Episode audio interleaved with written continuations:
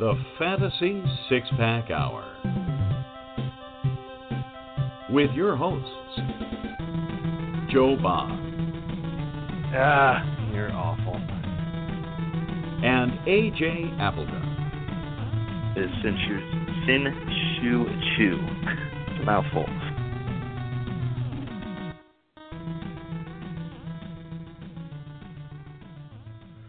All right, welcome back to the Fantasy Six-Pack Hour. My name's Joe Bond, content manager of So-Called Fantasy Experts and founder of fantasysixpack.net. My co-host tonight's running a little late. I think he's got caught up at work, so we'll have to move on without him. But so I hope everybody had a good Thanksgiving. I know I did lots of traveling to see friends and family and eating good food, and that's kind of what it's all about, right? So just enjoying life and friends and family and watching some football. Unfortunately, my Redskins lost, so that's very unfortunate. And but life moves on. Anyway, here's AJ, so let's cue him in. What's going on, man? Hey, what's up? Not too much, man. How was your Thanksgiving? It was pretty good, I guess, for the most part. The little baby had a double ear infection that we found out on Wednesday. Oh, that's right. So that was awesome. What's that? I said, hey, that's right. I forgot about that. You said that last week. Yeah. So, but no, she's doing better. And overall, the holiday was good. Fun time spent with family and friends and whatnot. So, yep. Can't complain too much about that. Absolutely, man. So, anyway, speaking of, man, I just turned on a website, and I hate these auto-load videos. It's so awful. It's like blasting my ear with these headphones on, so I get a little rattled when that happens. Anyway, what I wanted to talk about tonight... Yeah, it sucks, man. What I wanted to get into tonight was the fact that fantasy playoffs for, I'd say, most leagues are starting next week. So it's a pretty important time. A lot of teams are fighting for those, last couple playoff spots in leagues. Hopefully, you've got the playoff spot locked up, but it doesn't mean you can go to sleep. Now's the time when you need to start thinking ahead and realizing that the playoffs are kind of a different game. You're not worried anymore about keeping these, I don't know, these high upside guys that are just gonna, they're gonna sit on your bench, but they probably aren't going to really ever start. And the only reason why they would start is if somebody on your team gets hurt. But most likely, if somebody gets hurt on your team, like a running back specifically, you'd rather have that team's handcuff, that running back's handcuff. And, that's something that I think a lot of owners don't do heading into playoffs, is grabbing your running back's handcuffs if they're even available. I know a lot of teams you can't grab the handcuffs because somebody probably owns them. Like, you're not going to be able to get a Tevin Coleman if you have Devonta Freeman. Like, that guy's owned. A lot of your handcuffs are owned. But a couple that come to mind right away, like for you, for example, AJ. Not that I'm trying to help you in our league, but you should probably go snag Andre Ellington. If David Johnson ever goes down, Andre Ellington's gold. You get rid of these guys on your bench who aren't going to ever get used, and other teams probably aren't going to really use them either, especially in the playoffs. Most likely the guys you drop aren't starter worthy on a lot of other teams either in the playoffs. So you grab the handcuffs and you make sure you've got all your bases covered. I'm trying to think of some other like good handcuffs. Maybe like a Paul Perkins for the Giants is another good one. I don't know, like a Damian Williams if you got Jay Ajayi.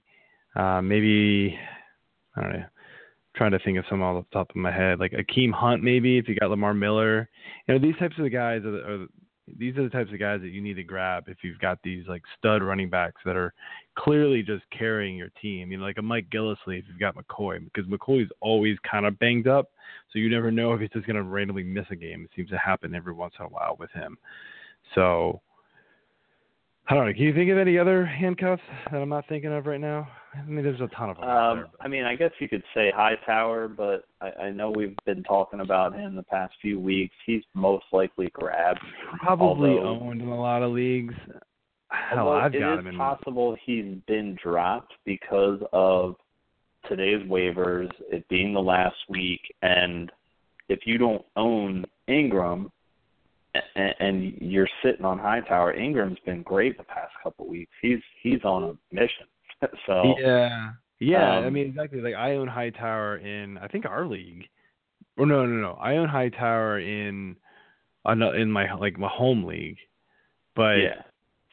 You know, I'm sitting here like he's never gonna start for me because you can't start him. He only touches the ball like 6 times. And honestly, like last week. He had an awesome leak last week, but it was off that fluky trick play. You can't rely on that kind of stuff. That's just not something you can expect to happen every week. So, you know, I mean, you gotta be smart with the pickups too. I mean, you mentioned Paul Perkins. I mean, I'm a Rashad Jennings owner, and I don't even want to start Rashad Jennings. So.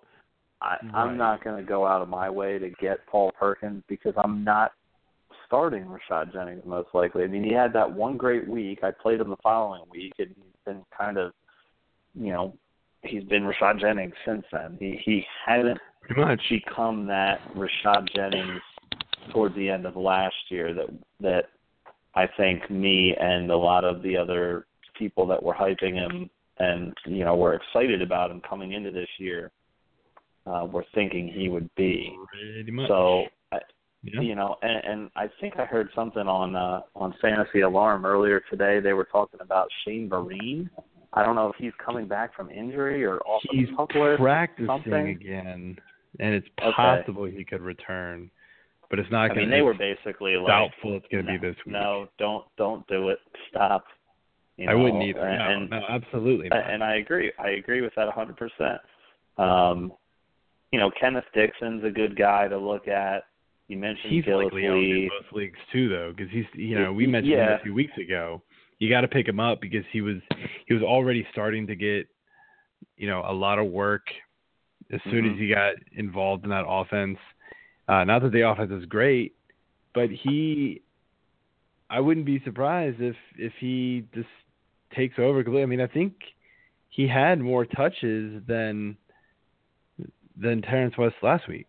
So it's already happening. I mean, that's one of the situations where you kind of like with Jennings, like you don't really want to start either guy. So unless one of them goes down, then the other one becomes valuable. But while they're both healthy, like neither one of them are good. You're looking at guys like, Ty Montgomery, who was really hot and a huge pickup weeks ago. Hasn't really done much since. You got James Starks back. You got Christine Michael there now, who really did absolutely nothing on Monday night. One carry. So whether or not they're going to start making him more, that's my problem with Green Bay is that there's so many mouths to feed, and aside from, and I don't even think I would call Lacey a standout at this point because he really hasn't been. He's always had issues. He's never lived up to his hype. He was at least useful in fantasy, unlike everybody. Yeah. Unlike everybody else on that team that has gotten backfield touches, it seems like. I mean, Ty Montgomery had like 1 week. So many people on that team.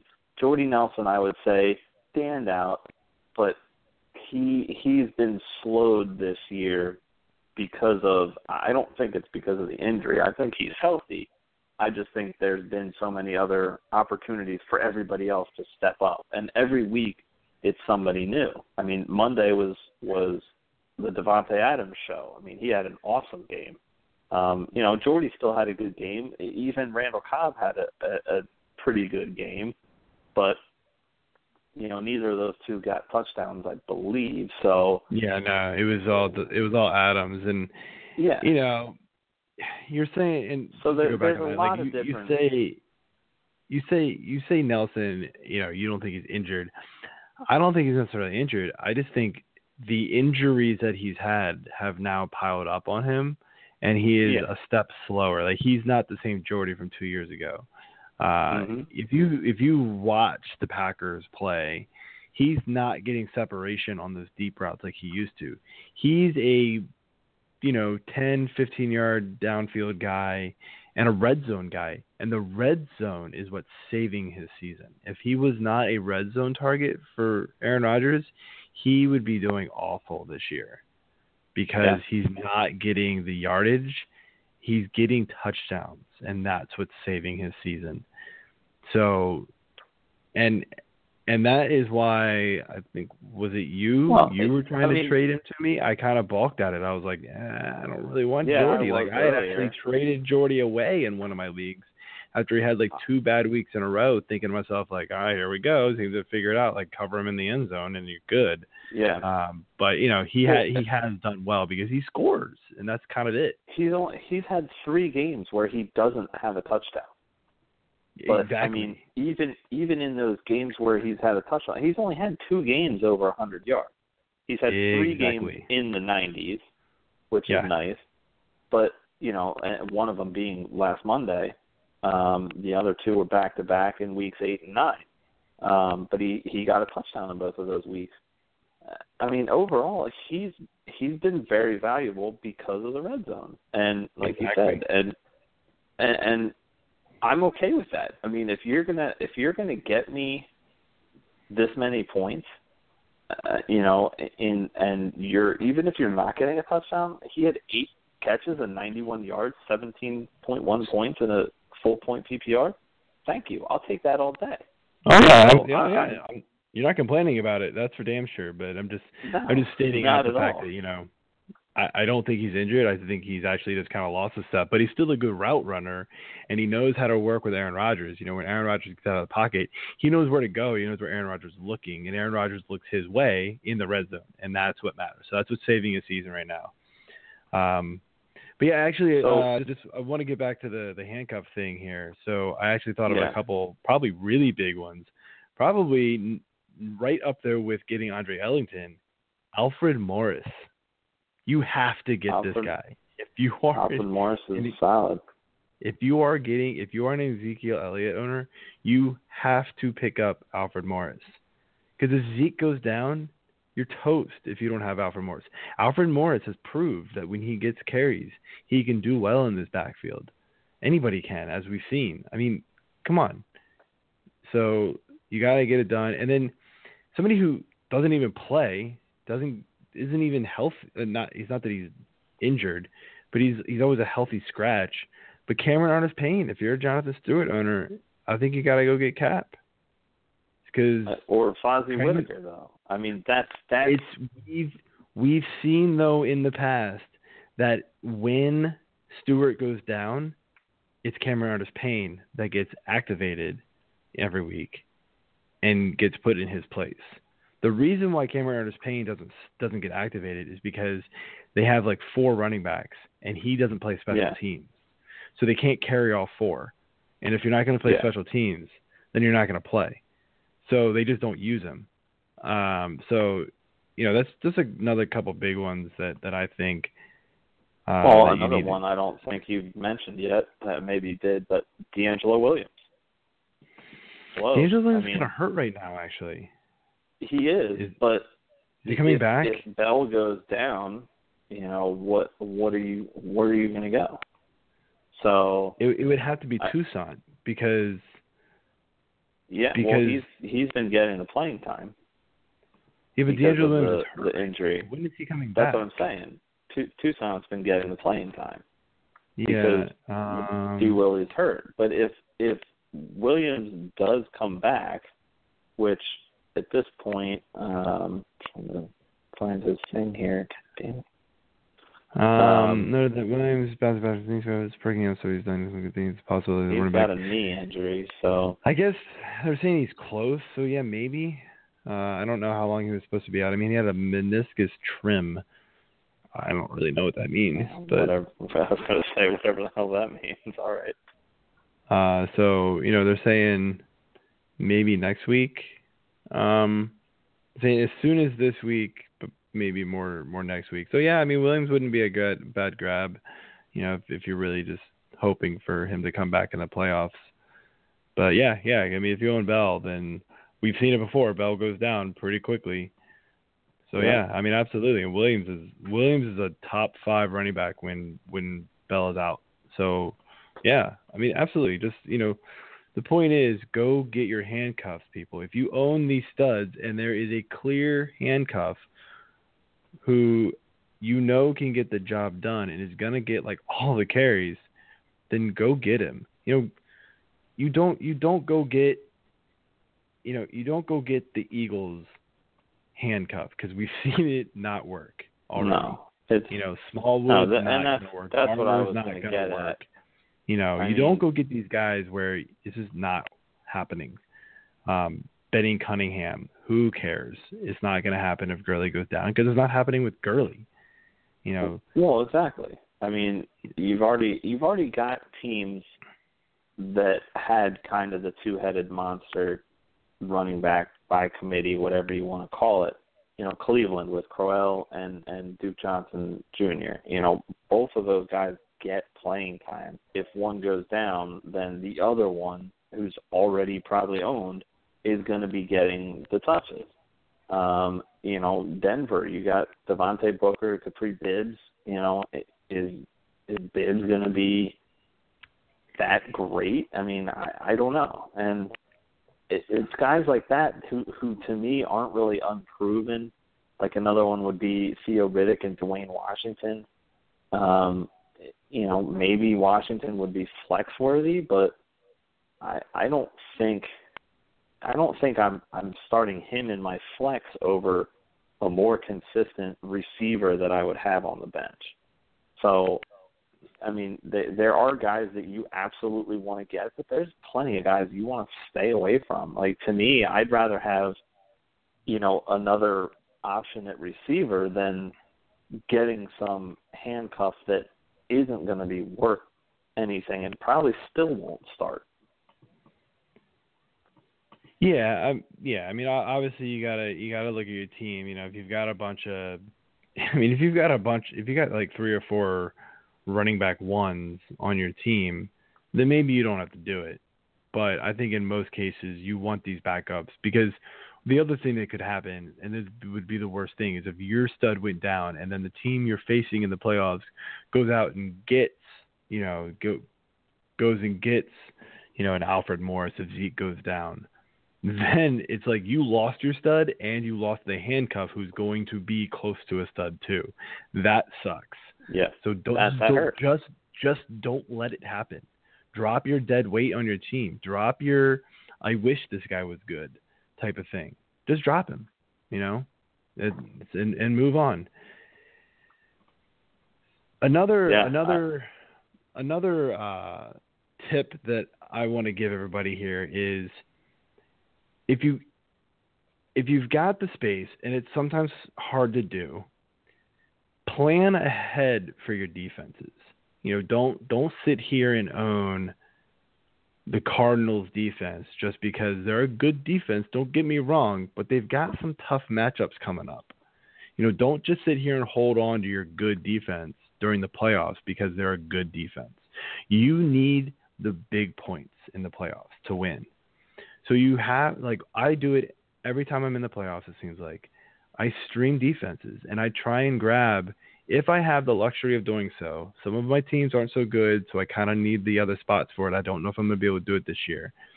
But go out and grab a defense for week 14, week 15, week 16. Stash these defenses. Ideally, grab one that's going to have 2 great defensive matchups. You know, I'm looking at anybody playing the Browns, you know, Cincinnati, Buffalo, San Diego, 3 pretty decent defenses.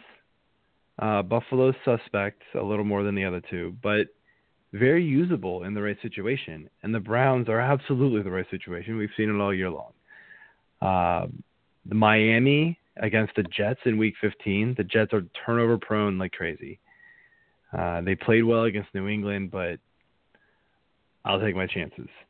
And then Week 16 was a little rough. Like, I couldn't find a really good defense that wasn't highly owned already. You know, I was looking at like 40% and below, and 40% might even be kind of high. So, but I was really kind of having to stretch a little bit. But I found that Tennessee against the Jaguars. And so, you know, Week 16, Bortles like to throw some interceptions. And the Jaguars can score some points, and they probably will against Tennessee. But at that point, you know, I'll take the sacks and the turnovers and just hope that maybe one of them gets returned for a touchdown or something. You know, that's kind of what you have to hope for in the playoffs with your defense. You know, you're going for the home run ball with your defense. That's what I say. Because if you play it safe, you're gonna get safe points most likely, and you're gonna get 6-7 points out of your defense, which is okay. But if you can get 15-16 points out of your defense, you're sitting pretty. So I always say stash some defenses if you can. Yeah, I mean, it's tough to do because we're telling you go out and get all these running back handcuffs. Now go out and get all these defenses, and this is going to be your team going into it. You still need to have guys that are startable and fill out your roster. So it's not like you can really stockpile three defenses unless you have an endless bench. But I would hope that most leagues you don't. And I mean, you know, I think most teams. I mean, think of the guys that we start. You know, we talked about for handcuffing. You know, we talked about basically top 5, top 10 running backs. How many teams have multiple of those players? Oh, exactly. So you're looking at maybe one, at most 2 running back handcuffs, and then you probably got a defense for this week that you might be solid on next week. You know, and think. The defense you have might have good matchups during the playoffs. So you might be sitting pretty, but if you don't be afraid to stash a defense. If the ones you have, you know, are playing in bad situations. You know, I don't want to face teams like New England. I don't want to face teams like, you know, Oakland. I don't want to face these top offenses, Atlanta's, you know, these offenses that are just scoring points at will. They don't turn the ball over very much. You know, you're not getting anything from them. Yeah, you're not getting anything from them when you play your defense. I dropped the Cardinals last week and picked up the Titans because I didn't want to face Atlanta with the Cardinals. And they're playing the Redskins this week. I didn't pick them back up. I was like, see you later. Wow. You know, I think they've got another tough game next. I think they've got another tough game next week. I can't think of who it is right now, but it's just like it wasn't worth it. So, and that's why I mean I like the position I'm in my league, and I believe in our league. I'm trying to scan down. Yeah, I've got the Patriots in both leagues, and I'm trying to convince my other 2 managers on the other league that this is where we need to go. You've got L.A. this week, who's... L.A., Baltimore, Denver, Jets. Yeah, that's nice. I mean, hello. Very nice. That's, and coming off of a Jets game that they already got, you know, a decent amount. And they gave up 17 points, which isn't, you know, horrible. But all they really had was 2 fumble recoveries. The Patriots' defense overall has done... Yeah, I mean, they really haven't been a great defense throughout this year, but based on those matchups, I like where they are, and 3 of the 4 games are home games. Yeah, so, absolutely, man. That's a great thought. Denver, I mean, this is a good one. Yeah, they're highly owned, that's away. I'm actually kind of surprised that they're available in your league because they're highly owned. Well, so that's why I didn't. I picked them up both weeks last week. Yeah. So you know, that's what I'm looking at. And look, the way I see defenses, I don't chase points scored. I chase sacks, I chase turnovers, you know, and that kind of stuff. I don't chase touchdowns, you know, like the year the Eagles went absolutely bonkers. What was it, 2 years ago, and had like the best defense in the in fantasy? It might have been last year. Was it last year? I don't know. But they scored so many touchdowns. I was like, this is fluky. Like, I didn't think it would keep up, and it just did. It just kept happening, and you're like, what is going on? Their defense was actually not good. It just they just kept like returning kicks and randomly getting fumble recoveries for touchdowns. And you're like, this is nonsense. They're allowing like 30 points a game, but they're just getting touchdowns. So it's working. But that's my point. Yeah. You don't chase points. On average, every team's going to score like 20 points a game against you. So the points that you get for fantasy gets all wiped out. It doesn't matter. You need like the extra stats. You need the sacks. You need the turnovers. You need stuff like that. And then you're hoping touchdowns are just a bonus at that point. So, you know, look at your league. I named a few, you know, AJ said here, you know, you named the Patriots, you know, if a team like the Patriots is out there, like, yeah, go for it. You know, I'm just naming guys. I'm just naming teams that are out, you know, that are out there in the higher percentage of leagues. I'll tell you who you don't want is Tampa Bay. They've got San Diego this week at San Diego, and then their playoff weeks are bookended with New Orleans, Dallas. So, yeah, no thank you. It's been fun, Tampa, but whatever. I'm good there. I mean, and they're fourth overall. Well, in this league I'm looking, I think this is our league. They're fourth in sacks as far as teams that are available. Their defense has been playing better the last like 3 weeks. So they have they have been playing better. But no, thank you. I'm not going to play New Orleans twice. No, but I mean, you got the Redskins out there, and they're not highly owned at all. I mean, they give up points, which is a problem, but they've got at Arizona this week, okay, then at Philly, which in Philly I'd say is tougher. You know, you got Carolina week 15. That's not going to be great, but it's at least at home. And then they're at Chicago. So they have 3 road games out of the 4, which is kind of... But none of the offenses except maybe Carolina. You know, Arizona...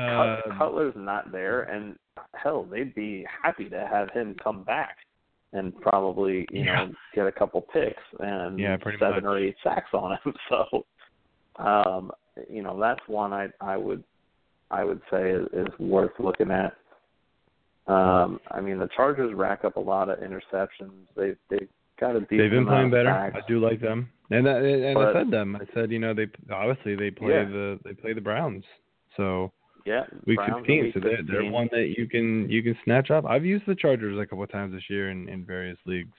So they're very capable defense that you can use. But I mean that's kind of 2 bigger tips that I have for playoffs. I don't know if you want to throw in an extra tip that you have, but I mean those are kind of two big ones that I think people don't really think about. Yeah. I mean, really just when you're looking at things and like you said earlier, just look ahead. I mean, I've been looking ahead for 3 or 4 weeks because I was that confident in my team making the playoffs and with the players I already had. But I'm trying to find guys, you know, that are having great matchups in the playoffs. And maybe I have – and I don't think this is, you know, at all a thing, but I have Drew Brees in one of my leagues. Yeah, he's been awesome, and you're most likely not going to play somebody else over Drew Brees, but if he's got a bad matchup and somebody else has a blatantly obvious matchup, like a Kaepernick or Rivers or somebody that's been decent but not Brees-like, you know, that's a tough decision you got to make. So, when it comes to playoffs, anything is possible, and you know a lot of times you want to rely on your studs and just hope that they're going to get it for you because that's who got you there. But I will say this, a little bit beyond that and not be afraid to bench them. I will say this in the playoffs, and this is also to you because you do this. Don't get cute in the playoffs. You know, don't get cute. Don't overthink it. Don't go, oh, it's on the line. I got to go for big. Use the guys that got you there. Don't get cute. It will burn you more times than not. So I've had it happen to me. I've seen it happen to plenty of other people. They get cute and they get burned. Don't do it. But that's what I'm saying. That's basically what I'm telling you. If the matchup is there, it's something to think about. I'm not necessarily saying all out. Go start this guy. Go start Matt Barkley because he's going up against San Fran this week. Right. And you've got two guys that are good, and they both, one has a bad matchup, one has a good matchup. Fine. Yeah. Okay. Then you're good. But yeah, you're not starting Matt Barkley because he's playing a crummy team over Drew Brees. Look, if he scores more points than Drew Brees, fine. You're going to live with it. But you will absolutely hate yourself if you bench Drew Brees and he just goes off. It's the worst feeling in the world. It really is. You're like, oh my God, I'm so dumb. Why did I do that? You can't go, oh, I'm so dumb. How did I not pick Matt Barkley over Drew Brees? You're just going to go, well, okay, it happens. It's the NFL. You just got to throw up your hands and go, who knew? I mean, who the hell would have picked Kaepernick to be the number one quarterback last week? Come on. I sure didn't. I dropped him for freaking Carson Wentz in our league, and it cost me the damn win against the worst team in the effing league. So tell me how happy I am about that. I almost texted you and told you to pick back up Kaepernick, but oh well. Well, thanks for that. I didn't. Well, you also did it on Sunday morning, I think, so I couldn't anyway. You did it pretty late. Yeah. I did. I was thinking about doing it earlier, and then the reason I didn't is because I was trying to pick up another tight end because I wasn't excited about Martellus Bennett. Because you didn't have three on your roster? No, I did have three on my roster. I had Jack Doyle, Martellus Bennett, and Rudolph, and it wouldn't let me do it because somehow you've had Rudolph a good record and Doyle tight ends on your roster all year. I have no idea how you've done it. I don't know. I'm in third place, so I know. That's what I'm saying. I don't understand. You have three tight ends on your roster all year long, and I'm like, how is this happening? Anyway, we need to move on. Because the rest of my team is that dominant. How about that? It is. How about that? How it's happening? You've got David Johnson. That's how. I had David Johnson. He was a first round pick in our league, and he was and I had Jordy Nelson as a second round pick. And in my league, David Johnson was a 10th round pick, and Jordy Nelson was a 15th round pick. Thanks to my keeper rules. Your keeper rules, yeah. All right. Anyway, we need to move on. Some Week 12 headline recaps, whatever you want to call it. A couple of quick things here. I knew we kind of spent a lot of time on the opening, so I just wanted to put some quick things down. But, we've got the emergence of some new kind of upside receivers. And, I know we just talked about, guys that, you need to not maybe hold on to some of these guys going in to the playoffs because, you need to get your handcuffs and things like that. But at the receiver position, I feel like it's different. Like every year we kind of see – some, these guys kind of pop out at the very end of the season and they just carry teams. It just seems like it always happens. And these guys could possibly be it. A couple of them I'm mentioning here is going to be Tyreek Hill. We've actually talked about this guy a couple weeks in a row now. He's a monster. I don't know how Kansas City wasn't using him earlier. They need to just stop throwing to Maclin apparently because he's it. This is the guy. He's awesome. Yeah, and Maclin has been injured. It doesn't matter. He's been good even with Maclin there. Oh, yeah. So I agree. Marquise Wilson, this was like the forgotten man in Chicago. He was good, a couple of games, I think, last year. And then he's been injured, and he got buried in the depth chart. And then Cam Meredith came along, And then, I'll be honest, I completely forgot about the guy. And he came back from injury this past week. 11 targets with Matt Barkley. 11. He had like 8 catches for over 120 yards and a touchdown. Yeah. And he should have had like 3 touchdowns. He dropped 2 of them. Just disgusting how good came out of nowhere. I mean, I remember him from last year. I was like, all these people were talking about him on Monday. I'm like, who is Marquise Wilson? What is this guy? And I was like, oh, that's right.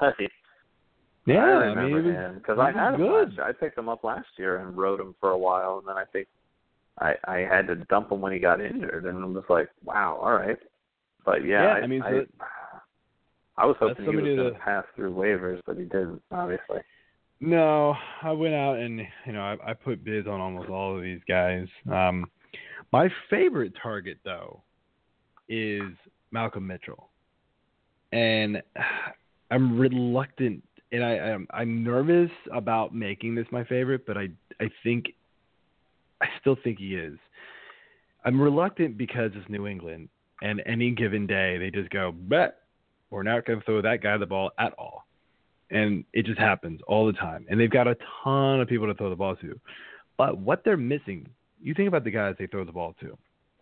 Amendola, little slot guy. Chris Hogan, little slot guy. Edelman, little slot guy. Malcolm Mitchell is the only outside tall presence they have outside of Gronk, who's really hurt right now. I mean, this guy is not healthy right now. So he Malcolm Mitchell called off some charity thing or something. Maybe not charity, but he can barely heard that on the radio too. So it's not good. He had some event that he was supposed to be at and he couldn't go. He's not in a good place. No, I'm actually really worried about Gronk. So Malcolm Mitchell is my favorite guy this week to pick up and think he could be a real weapon to use in the playoffs. I want to give it one more week to see what happens with him, but I think he's a good pick up and stash guy that you might be able to slide into your wide receiver 3 or even flex spot if he has one more good week, you can have a little more faith in him. And the last guy here, and I don't really know what to think about this guy, but Taylor Gabriel of Atlanta. I mean, the guy's obviously a burner. He just catches the ball a yard away from the line of scrimmage and just takes off and runs by everybody. I don't know how many. He's been a monster, though, the last 4 weeks. He has. But can you really trust that? On the radar before that. But he's got 3 catches, 5 catches, 1 catch, and 4 catches. I don't know if you can trust this stuff. And by the way, I know, totally off topic, Virginia Tech just went up on Michigan 68-7 after a 15-2 run, dude. This was awesome. They're at Michigan. What channel is this game on? ESPN 2. Oh, why am I watching this? There's 1:30 left. This is awesome. Oh, anyway, so Taylor Gabriel, I don't know. I put a bid in for him, but he was my last bid out of all of these guys. I have a hard time trusting that. Julio is obviously the man there. Sanu is okay. There's Coleman, there's Freeman, and there's Gabriel. That's a lot of people to be passing the ball to and handing the ball off to. Obviously, he's going to get his he's going to get his 4 or 5 targets a game. It seems like they're just going to do little screen passes to him, and he's fast, and maybe he'll take one back. But I hate relying on that. You're banking on that one big play, And if he doesn't give it to you, it's like a zero. His play was 2 weeks ago in Philly, 1 catch, 76-yard touchdown, 13.5 points. Exactly. I mean, so if you don't get it, you're basically getting nothing from him. So that's hard for me to trust. I don't think I'm going to be picking him up and in the playoffs going, I'm going to win with this guy. But look at his matchups. Look at the matchups he's got. Kansas City this week. He's at L.A. next week. Back home against San Fran. And then away at Carolina in championship week. So that's going to be borderline tough. But Kansas City's not as great as you think. Kansas City really sucks against the pass. Are you kidding? Oh, yeah. Okay, I thought you were saying they were good. I was like, what are you talking about? Like, they were actually not great. I'm saying look at his matchups. Go out and get this guy. That's what I'm saying. I went out and got him in both leagues. But I don't know if I can start him, though. That's my thing. Like, I guess get him, but and maybe if a couple of guys get hurt, like, sure. But who are you starting him over on your team? Right now, I'm starting him over Crabtree, Moncrief, and Rashard Matthews is on bye, but I'm debating on picking up Malcolm Mitchell. You're starting him over Crabtree and Moncrief? You're on crap. Dude, I have 5 potential positions I can play receivers at in my league. 3 receivers and 2 flex spots. And I have Antonio Brown, Jordy Nelson, Gabriel as my wide receivers, and both my flex spots I have Michael Thomas and Sammy Watkins. I'm absolutely stacked. It's a very disgusting situation. Why are you playing Gabriel? You're playing Crabtree and Moncrief. You're sitting Watkins and you're sitting Gabriel. You're on crack. You do not play. The matchups do not call for that. I don't care. You're relying on between Watkins and Gabriel. You're getting a total of 8 targets. Watkins is a toss up. I threw him in Monday, I guess, when I set my lineup. And why are you worried about this? Who am I playing? I need to win this week. I got back into first place. They're playing the Bills, dude. Oakland? Why are you sitting Crabtree? Oh, Oakland's playing the Bills. Crabtree. Yeah, Crabtree is playing the Bills. Oakland is a better matchup for Watkins than Crabtree is against Buffalo. And both of them are questionable right now, so we'll see which one plays. But if Crabtree plays, he's going to play. If Watkins plays, he's going to be on a snap count like he was last week. And the only reason why he had even a decent week is because he caught 1 deep pass. I don't want to rely on that. Anyway, I don't need it offline. That's what I'm saying. I'm going to I'm plugging Crabtree back into my lineup.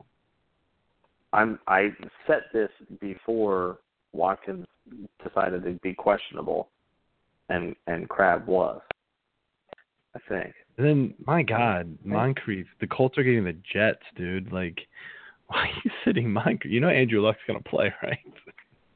Yeah, no, I know he's playing. I didn't figure out what I was doing with Moncrief, yeah.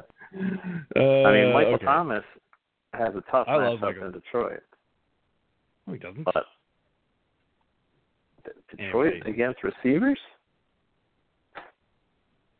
They are, yeah.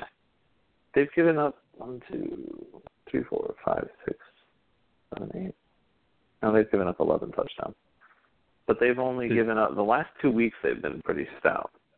Detroit against receivers are not good. You need to just play Moncrief. Who might be a wide receiver one? No, that's Michael Taylor or Michael Thomas. Thomas, sorry. You need to play Michael Thomas, who's been an absolute beast the last 3 weeks. I'm absolutely playing him. Anyway, we need to move on. We're not the other thing I just kind of wanted to throw out there, which was kind of a big surprise, and it's one of those like, what are you gonna do? Couple of young quarterbacks, backup quarterbacks, that got their time in the light in the lights here. Jared Goff had a pretty decent week, man. 16 fantasy points. Granted, it was the Saints, which just means you're starting anybody against the Saints, apparently. Because, my God. Yeah. And then Matt Barkley, man. Like, hey, I thought for sure Tennessee was going to be the defensive pick of the week. And Barkley threw 3 touchdowns and, 300 yards against him. I'm like, man, it was crazy. 20 fantasy points. So, there you go. Just to go to show, anything can happen in the NFL. Even crummy quarterbacks like Jared Goff and Matt Barkley can have good days. So, moving on here to some injuries. We've already talked about a few of these. These are more just, kind of updates to injuries. I don't – There's a bunch of them that got kind of thrown around on, like, people are not, like, not practicing today, but I feel like they're not really in danger of missing time. I don't really even think a lot of the people that I'm going to mention this week are in danger of missing time, except for, like, one or two of them. But, you know, Derek Carr dislocated his finger in two places last week, and then he came back in the game with a glove on and he finished. I have no idea how he does that. And he was awesome to finish the game too. So, and I just read that he practiced today. So it sounds like he's going to play. We mentioned Andrew Luck. He's still in the concussion protocol, but all signs are pointing to him playing. The tough part about that is I think, don't they play on Monday? Yeah, they're Monday night. So that's going to be a tough one. Like, if he's not cleared by Saturday, I think you might have to go in a different direction. You know, same with a receiver on that team, T.Y. Hilton, a back injury. He got absolutely destroyed on a play, a deep pass down the middle. I don't know if you saw that. Were you watching the Pittsburgh game? No, I missed that one. He got absolutely crushed. And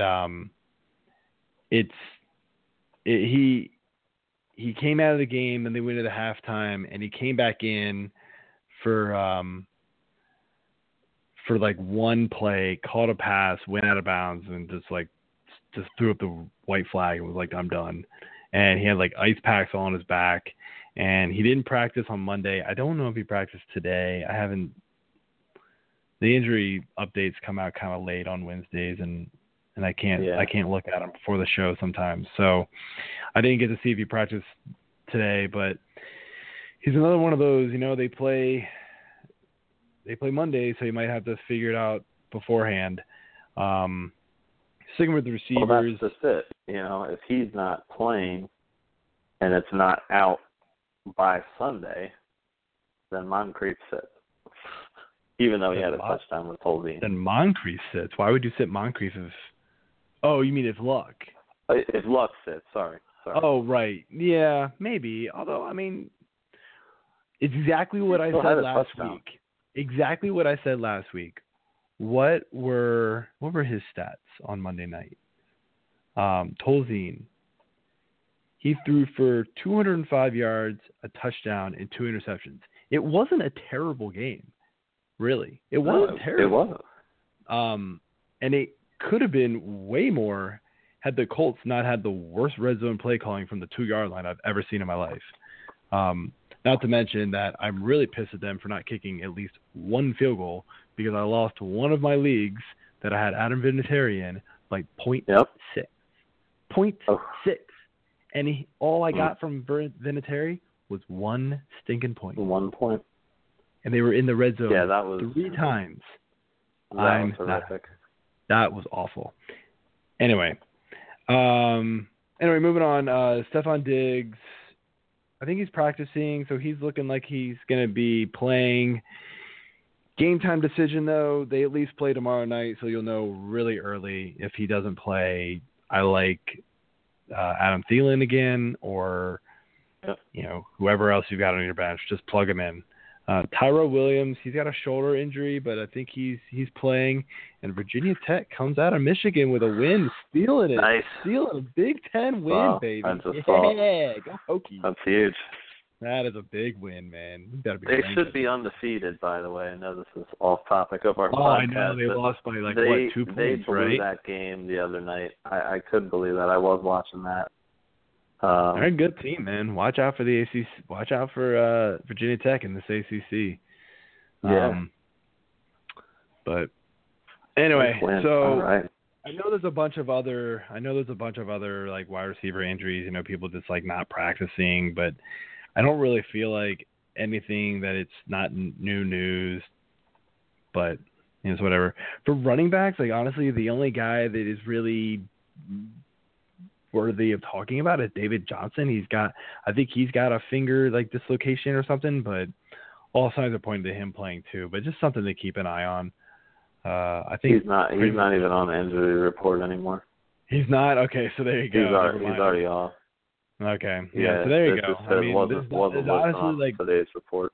Really not a lot in the running back department that we don't already know about. You know, it's just, yeah. I don't want to harp on old news.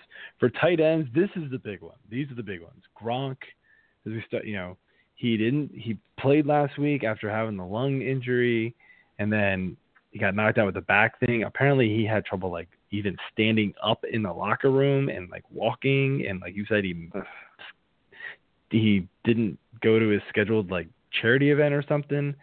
So this is bad news for Gronk, man. And Bennett's banged up too, which makes me love Malcolm Mitchell even more. Because if both of those guys miss, Malcolm Mitchell's going to be it. I'm afraid Gronk's probably gonna miss. Like that'd be my guess. There's no way he's playing this week. I don't see it happening. If you can't walk in, I don't know if he's gonna. Well, yeah.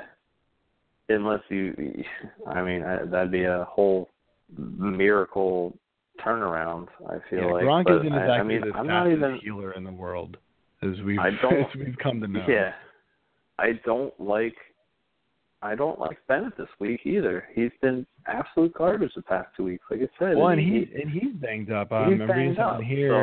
He has an ankle and a shoulder, and he didn't practice. Yeah, ankle and a shoulder. He didn't practice today, so it's not going to be good. Did you mention our other guy here? Jordan Reed? Yeah. Not yet. So separated shoulder. He came back in the game on Thursday, and he was a beast, dude. He was so good. But he's not practicing, you know. Once you let it sit for the night, you know, it starts swelling up. It does whatever. So he's looking really iffy for Week 13, which makes you like Vernon Davis, I guess. But it is Arizona. I don't like Vernon Davis. It is Arizona. I don't like Vernon Davis this week. Not this week. I mean, I think if Reed doesn't play, I think Davis can still get, you know, 4, maybe 5 catches. But Arizona is absolutely staunch against tight end for whatever reason. They are the best, I think.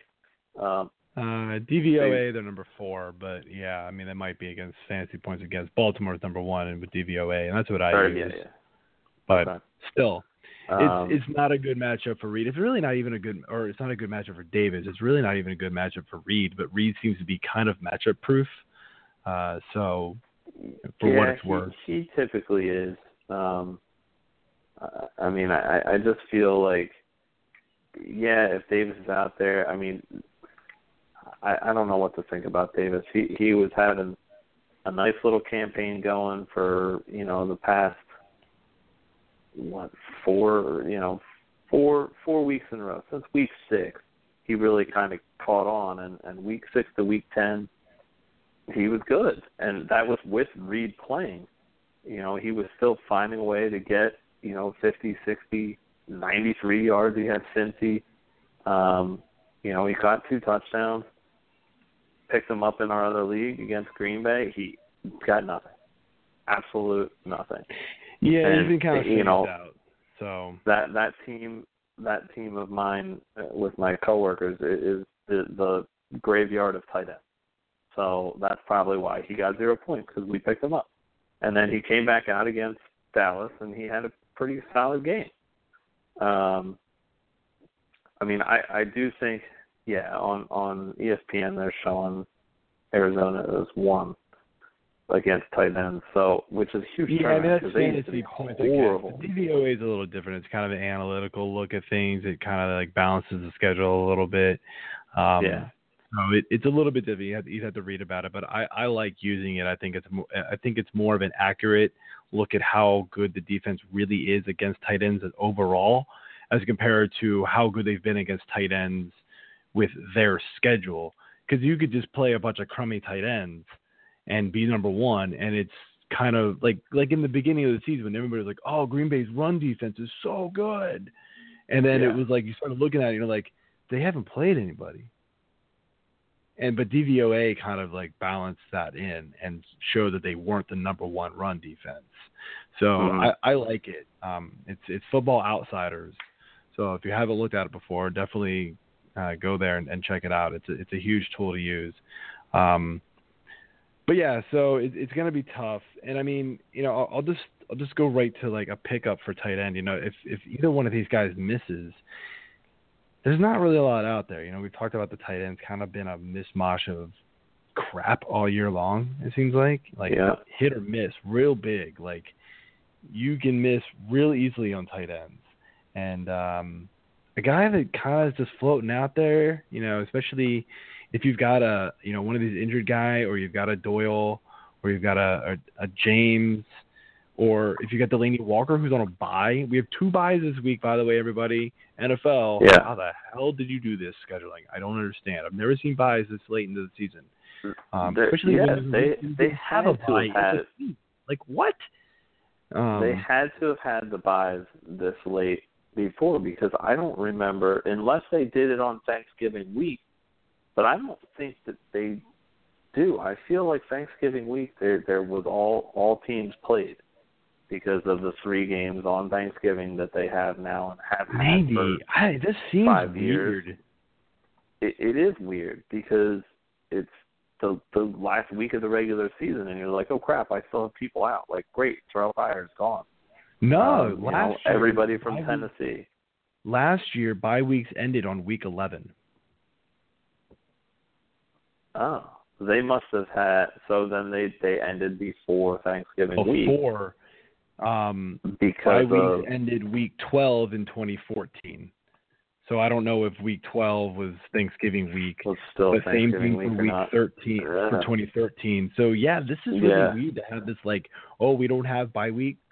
We don't have a bye week, and now we're going to have one with 2 teams. But it's because they did 2 teams this week, and there was somewhere else along the season where they did 2 teams either once or twice. And we already talked about that, so I don't want to get back into that. Yeah, it's going to piss me off. But anyway, the tight end that I'm recommending this week to go pick up, if you're really desperate, by the way, this is not a, hey, this guy's good. This is a, you're desperate. He's been okay the last couple weeks. Is Gresham from Arizona. Surprisingly been a red zone target for Palmer. Nobody else on that receiving core except for Larry Fitzgerald seems to be any good right now. I have no idea what's happening. So he seems to be looking his way, and he's been useful. He's been better than a lot of guys that you're probably streaming. And so why not?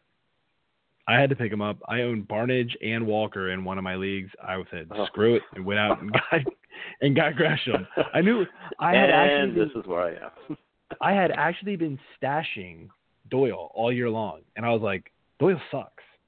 So I dropped Doyle and picked up Gresham this week. I was like, whatever. Doyle. Huh? I said F a Doyle. Yeah, exactly. Not a lot of good pickups this week, honestly, except for the wide receivers. You know, maybe a stash guy is Charles Sims. He's not going to play this week, but they're looking maybe next week. So he could be that like kind of handcuff pickup. And he's actually semi-useful even when Martin is healthy too. But that's just kind of a more of a stash pickup to me. And then quarterbacks, man, I don't know how many times I need to say it. Colin Kaepernick. Pick this dude up. He is going to finish the season the rest of the way as a top 10 quarterback.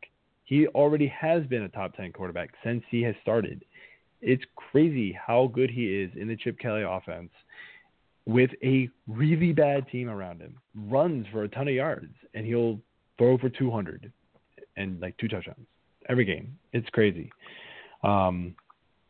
So that's all I've got. I don't know if you've got any like extra guys that you want to throw in here, but there weren't really a lot, honestly.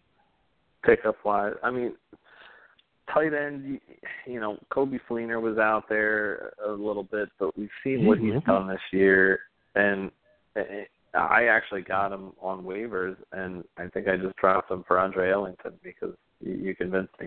But he's got a great matchup. He's got a great matchup against Detroit, but I just don't like him. He sucks. The guy, I mean, he had one great week this year, 2 good weeks, and he couldn't repeat it against that team. And we talked about that last week. He was, riding high against Carolina after the first meeting, and it was like, all right, let's go back to this well and try it again. Nothing. I mean, I don't know if Drew Brees just doesn't trust him, if he's just, a bad locker room guy. I don't know what it is. I mean, I don't feel like he was this bad in Indy. I mean, he wasn't really great in Indy. In Indy too, wasn't consistent. No. But I feel like he played better in Indy and New Orleans. I talked about it last week. I mean, you had Jimmy Graham, who was an absolute monster there. He leaves, and they bring in Ben Watson, and he, has a huge year or two there. So, I don't know. I don't get it. But if you're really desperate, you could go for him. Like I said, if you're a Reed owner and there's nothing else out there but Vernon Davis, and you want to, try to cash in on that, okay, but it's a horrible matchup. Eric Ebron might be out there. No, doubtful. That's not out there. Dude, what league are you playing in? These guys are out there. He was dropped in my other league, so I don't know. That's because you guys don't need to start tight ends, isn't it? No, we have tight ends. What league are you thinking of? I have no league where I don't start a tight end. Don't you have a league where you don't have to start it, or am I talking about somebody else? I know somebody who has a wide receiver tight end spot, and it's why would you ever draft a tight end except for Gronk and Reed and Olsen? I had that. I used to have that, and I just changed it to regular flex. Oh, okay. Because it's a 10-team league, and there's a ton of tight ends. I totally made it up. You just switched it on me. I didn't know you did that. But anyway. Yeah. No, I switched it to just a standard flex this year. I was and then you added a tight end. So I added a receiver position and took away my running back receiver flex. 76% owned in ESPN leagues. He's not available in most leagues. So no, don't even worry about him. Anyway, let's get this rolling here. Finish up here with Week 13 stuff. I'll start off here. You just want me to rip through all of mine, and then you can go with yours. Yeah, rip through yours. Give a little bit of fun on them so I can plug mine in. Yeah, I know you were struggling today with work, so I'll give you a minute here to fill yours in. So, my best fantasy game, Lions at Saints. I feel like that was the gimme game. In DFS, I feel like I just want to start everybody from this game, and I might do it. I might just plug in a lineup where there's nothing but Lions and Saints players. So don't be surprised if you see one of those out there. I'll let you know how it goes next week. My worst fantasy game, Dolphins at Ravens. Neither one of these offenses are very good. Honestly, I think the Dolphins have a better offense. But the Ravens' defense is so damn good that I don't want to have anything to do with anybody from the Dolphins, and you'll see that a little bit later. So sleepers, I'm going quarterback. I went a little farther down. I was looking at Jameis Winston because he was ranked kind of around 14, 15, maybe 16. I forget what it was today on Fantasy Pros, but I feel like that's kind of underowned or underranked, but Alex Smith is mine. He gets a pretty tasty matchup this week. I'm blanking on who it is now for some reason, but who's Smith? Alex Smith. He's at Atlanta. Yeah, at Atlanta. I mean, look, Alex Smith isn't going to be, he isn't going to set the world on fire. We all know this. But he could be useful, in the right situation. If you're missing a Marcus Mariota this week, maybe you've got to go out and get a quarterback. Alex Smith is likely out there in most leagues, so you can go get this guy and plug him in. And this is that's the perfect scenario. You've got your star quarterback on bye. You go out on the waiver wire, and you've got somebody playing Atlanta or New Orleans who is capable of putting up decent points. So go out and get them. Yeah. My sleeper running back, Deion Lewis. I just kind of feel like nobody's really paying attention to the fact that Deion Lewis is getting more and more work every week, and he officially got more work than James White last week. So And Blunt's getting less work the last couple of weeks now too. So Dion Lewis is getting more and more involved with his offense, yet he's still ranked like near 40 at Fantasy Pros. I feel like that's really underranked. So Dion Lewis is my sleeper running back for the week. And my sleeper receiver is Anquan Boldin. Again, I love that Lions-Saints game. And Marvin Jones seems to be trash now. So Boldin was the guy to own on Thursday even. So I just think Boldin can do it again. He's just kind of steady, you know, and I think, you know, he might be due for another touchdown against this really terrible Saints secondary. Finish off here with my bust. My bust for the week is Matt Ryan. You know, I know Kansas City, you know, they don't have the best secondary out there, but they still rank number 11 in DVOA against the pass. So they're not slouches, but they also, you know, they're getting healthy on the D line and at the linebacker spot. They're putting more pressure on the quarterbacks lately. You've seen that. And they're getting turnovers. So, you know, Matt Ryan has kind of come back down to earth a little bit the last few weeks. So I could see a little bit down of a week for Matt Ryan in that game there. My bust running back, and this is the one I alluded to earlier where I said, you know, you might see this later on, is Jay Ajayi. The Ravens are absolutely a monster against the run right now, and I want nothing to do with anybody playing them. And even worse for Ajayi is the fact that his offensive line is just in shambles right now. They were missing 3 offensive linemen last week, and I'm mad at myself for not recognizing that. And I plugged Ajayi into my DFS lineup, and he did horrible, even in the good matchup. You know, yeah, San Francisco. And I just wasn't thinking. I had like 10 minutes on Sunday to plug in my lineups, and I did, and I just kind of went with like the easy picks, and Ajayi was one of the easy picks, it seems like. But I forgot that he was missing, you know, Tunsil and I forget the other 2 guys' names, but 3 key guys on the offensive line. So I think Tunsil might be back, but that's only one of them. So I'm kind of shying away from Ajayi everywhere this week, especially in a tough matchup. And my receiver is Larry Fitzgerald. You know, I kind of said that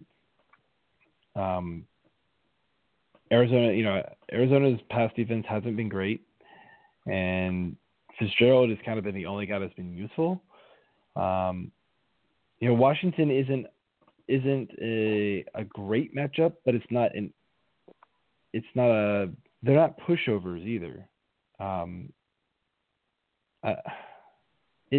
They're kind of just right in the middle there, in my opinion. Now, you know, Norman, if he sticks on Fitzgerald, they do like to put Fitzgerald in the slot a lot. So I don't know. They'll move him around the field, but he's been kind of, you know, hit or miss every week, and this he couldn't even really get it done against Atlanta last week. So I kind of see the decline of Fitzgerald that we see every year in the second half, where he starts out, you know, really big. And then I don't know if he just starts getting tired, you know, because he is getting older or what, but I could see another down game from Fitzgerald. And it's more of just a being a product of that offense in general. It's David Johnson or nothing at this point. So that's what I've got. So I'll let you take over here. All right. Well, let me rip through these. So, best game of the week. This one was tough for me, as you can now see on our notes page. There's 3 games that I really like this week, and this is more from a DFS standpoint as far as games that I think could blow up and defenses could be, you know, minimally involved. First one is New York Giants at Pittsburgh. I mean, both very high-powered offenses. Giants are crushing it right now at 8-3. Steelers are a little farther back at 6-5, but they're 3-2 at home, and the Giants are 3-2 away. So I think this is a very intriguing matchup. I mean, the over-under alone is at 48. I could see this going over. So definitely look for everybody in that game, aside from the defenses. The next game I have is Tampa Bay at San Diego. I just think that, Tampa Bay's been on a roll. They are actually 4-1 away, while the Chargers are 3-2 at home. So Chargers coming off a big win last week. I think this will be interesting. Buffalo at Oakland is my third one. Let's just see what they can do. I think, Buffalo's got a lot to play for. Oakland is trying to play for the top seed. Both have somewhat – Oakland doesn't have a great defense, but they put up a lot of points. So see how that works. My worst game is – and it hurts me to say it – is Philly at Cincy. I thought about that. Philly's offense just is not that great. Wentz has definitely come down to earth. I thought he was going to have a much better game last week. He didn't have a terrible game, but I think Wentz is good. Calls. I think it's more on the receivers, man. The receivers are bad on that team. They're terrible. They need to go out and get a big name receiver this year. But with my luck, they'll probably go out and get Larry Fitzgerald somehow, who you just talked about. So that would make sense. So that game, since he's just banged up all over the place, Hill could, Philly's still got a good run defense. So Hill, I don't see a lot out of him. Boyd and LaFell are, average to above average at best. So, Dalton's good. And Philly just, they're terrible on the road. So I think this is just going to be a crappy slugfest similar to what Cincy had at Baltimore last week. My sleepers for this week, again, I already mentioned Buffalo at Oakland, so I like Tyrod as my quarterback. I think it's a great matchup for him. And, if he can get out into the flat and get some rushing yards, he's going to help you there too, like he has been all season.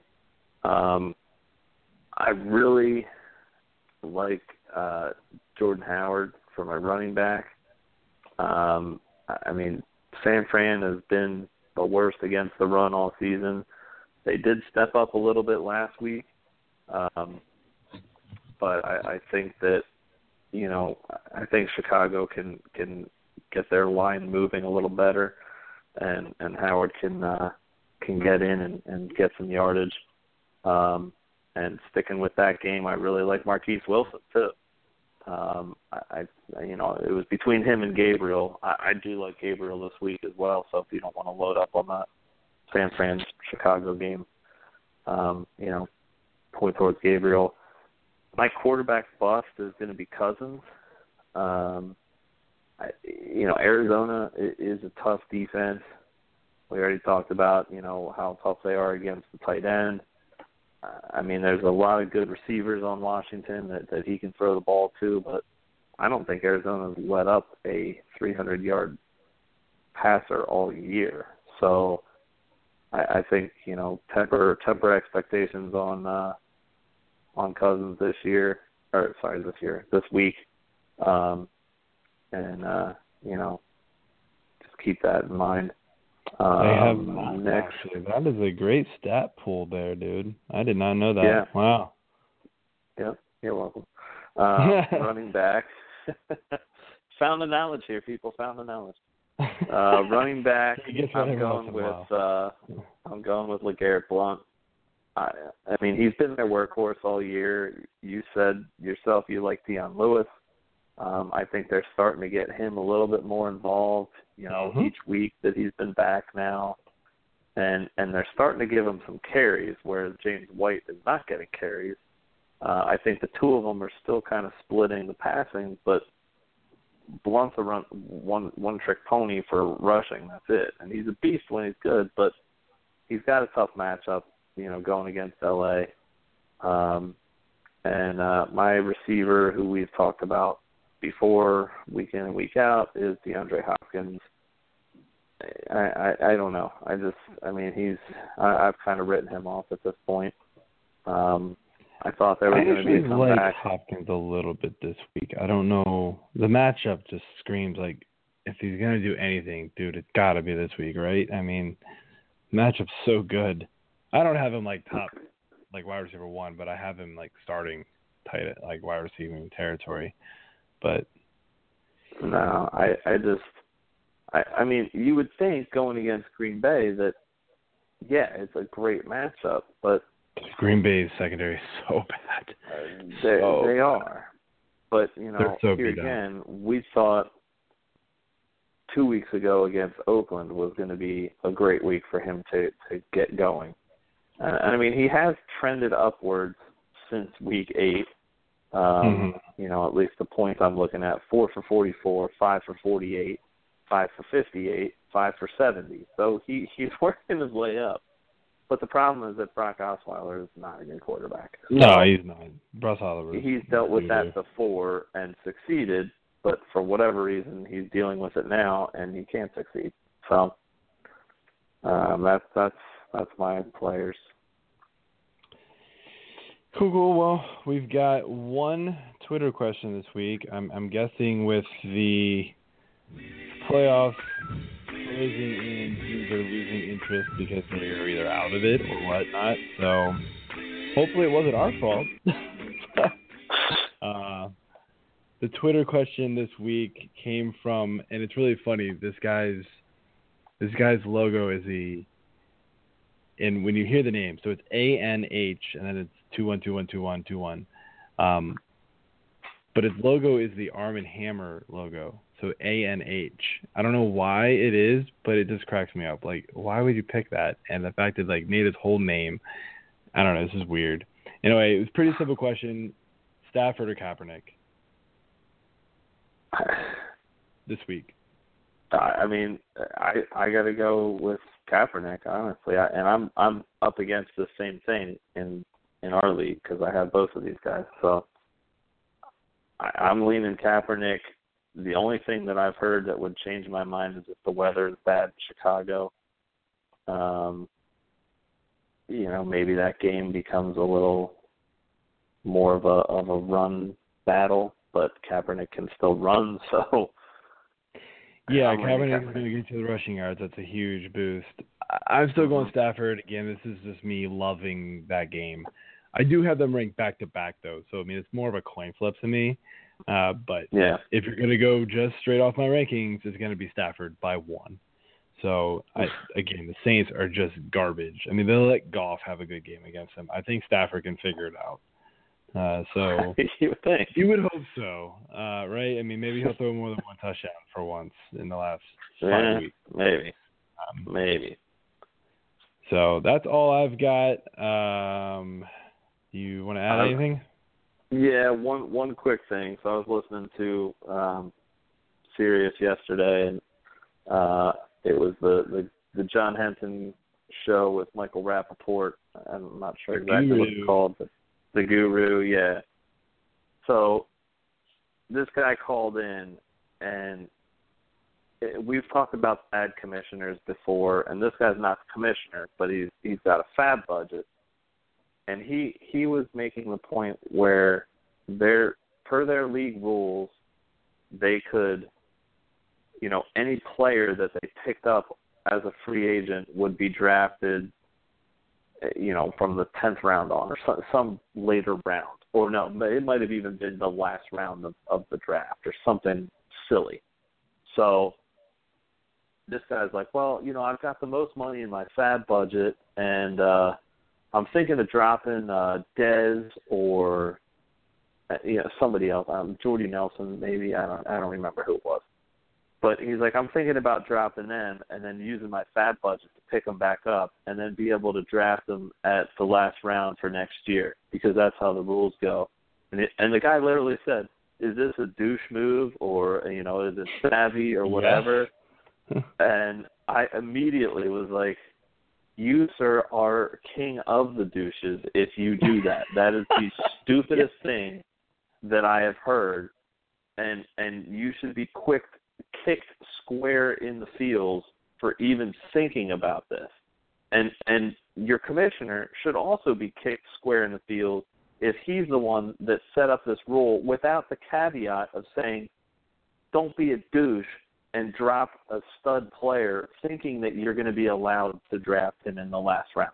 That is horrible, horrible management and commissioning that I've ever seen. And I don't know which is the culprit here, but oh man, I feel like I've been in leagues where you have that kind of rule in place, but like, and yeah, I guess I look, I'm usually one to like, that's how it is in my league. I'm usually one to like find the loopholes in the rules and like figure out how to take advantage of them, but I'm not going to do something that almost feels like cheating, and that just feels like cheating to me. Like that's ridiculous.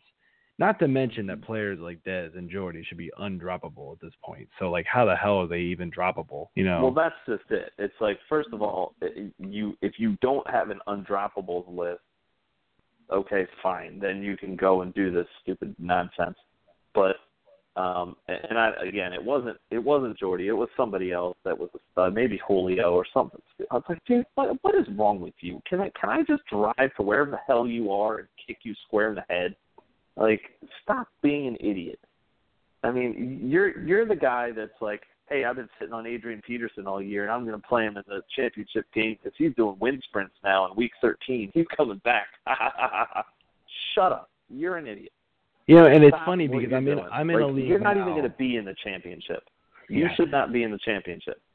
It's funny because I'm in a league now where we have a rule where you can only draft somebody, or you can only keep one player, and they have to be drafted and on your team from like round 7 or and on.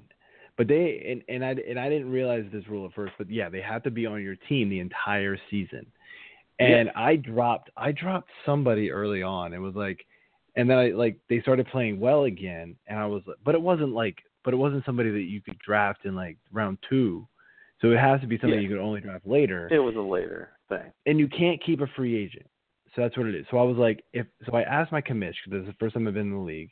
I said, can I drop somebody that, granted, I didn't draft until like round 12. I said he was around like 12 pickup. Can I drop him, and then can I pick him back up, and he still counts as my 12th round pick for next year? Yeah. And he goes, no, because you dropped him. And so then he becomes free agent. And I was like, well, that's kind of gay. But so now I'm thinking about it going like, well, maybe it makes sense so that you can't skirt around the issue. But at least I wasn't thinking like, oh, can I drop, you know, Julio Jones and then pick him up as a free agent? It was, I'm picking up somebody that I drafted. So he was somebody I drafted in round 12. Yeah.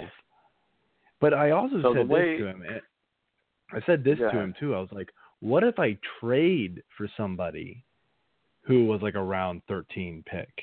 Can I keep that guy? And it was still a no. And I was like, I think these need to be reviewed next year. No, that's weird. Like that restricts what you can do. Like I had so many bad players on my team. I had to keep 2 or 3 of them. So I have choices next year of who to keep. My team's garbage in that league. It's laziness by the commissioner because they don't want to do the research. Exactly. Of, hey, let me go and click on the thing that says draft recap and scroll down through everybody's team to find this person and what round they were drafted. It takes 10 minutes, people. 10 I agree. Minutes. I do it every year because I'm a good commissioner and I respect my managers and I agree. Let them. This is a free league, and granted, they are all really competitive. It's a free league, but they're like they all play all season long, so I'll give them credit. But it is a free league, so it is a little more relaxed, and they all like. Oh yeah. It's so. I'll give them that. They're all friends. Like they're all friends. So like I don't want to give them too much shit, but like, you know, I sit there and I do want to like legitimately talk to this guy on the off season and be like, hey, here's some ways that I think you can improve the league. Do what you want with it, but these are some things. Yeah, you can't. If it's something that you jumped into of this other circle of friends, then yeah, you're outnumbered. First of all, which sucks, but if you go in and voice it out as like, hey, I have some suggestions, this is what I've seen in some other leagues I've played in or whatever, like I would phrase it that way, not say, oh, well, in my league, blah, blah, blah, because then the guy's just going to think you're, you know, a blowhard. But I'll go ahead and say that. In my league, I have it set so you can keep anybody on your roster. Your buy-in of $50 gets you two keepers, up to two keepers, but they have to be different positions. So you cannot keep two running backs, two receivers, whatever. However, if you pay $25 extra, you can keep a third player of any position you want. And I've had it where teams have kept two quarterbacks. I've had two running backs, two receivers, and you know, along with another player, quarterback, running back, receiver, whatever. So it works out. But the caveat is you can also pick up a free agent, and if you pick up a Tyreek Hill in week, you know, 9 before he really blows up, and he's the guy you want to keep, your receiver pick as a free agent that was not previously drafted by any team starts in round 12, I think. You know, running backs with 10, quarterbacks 11, receivers 12. So that way you're getting rewarded for getting that savvy pickup and whatnot and keeping the guy. If you want to keep a guy that was dropped but was drafted, you follow the same rule for a keeper on your team that you already drafted yourself. He goes the round ahead. It's just, it's simple. It's a simple solution to this, and you don't have douchebags calling in on, you know, podcast shows, radio shows saying, hey, is this a douchey move? Yes, idiot. Yes, here's it is. If you were even having to ask the question, you know it is. Just don't do it. Yeah. So, oh, my God. That took a lot longer than I planned, but that's all right. It had to be brought up because it just really ground my gears. So, yeah, don't be that guy. Don't be that guy. We'll leave it at that. All right, everybody, have a good night. Good luck in Week 13. Hope you make the playoffs. Be back next week. Same time, same place. See ya. All right, take it easy.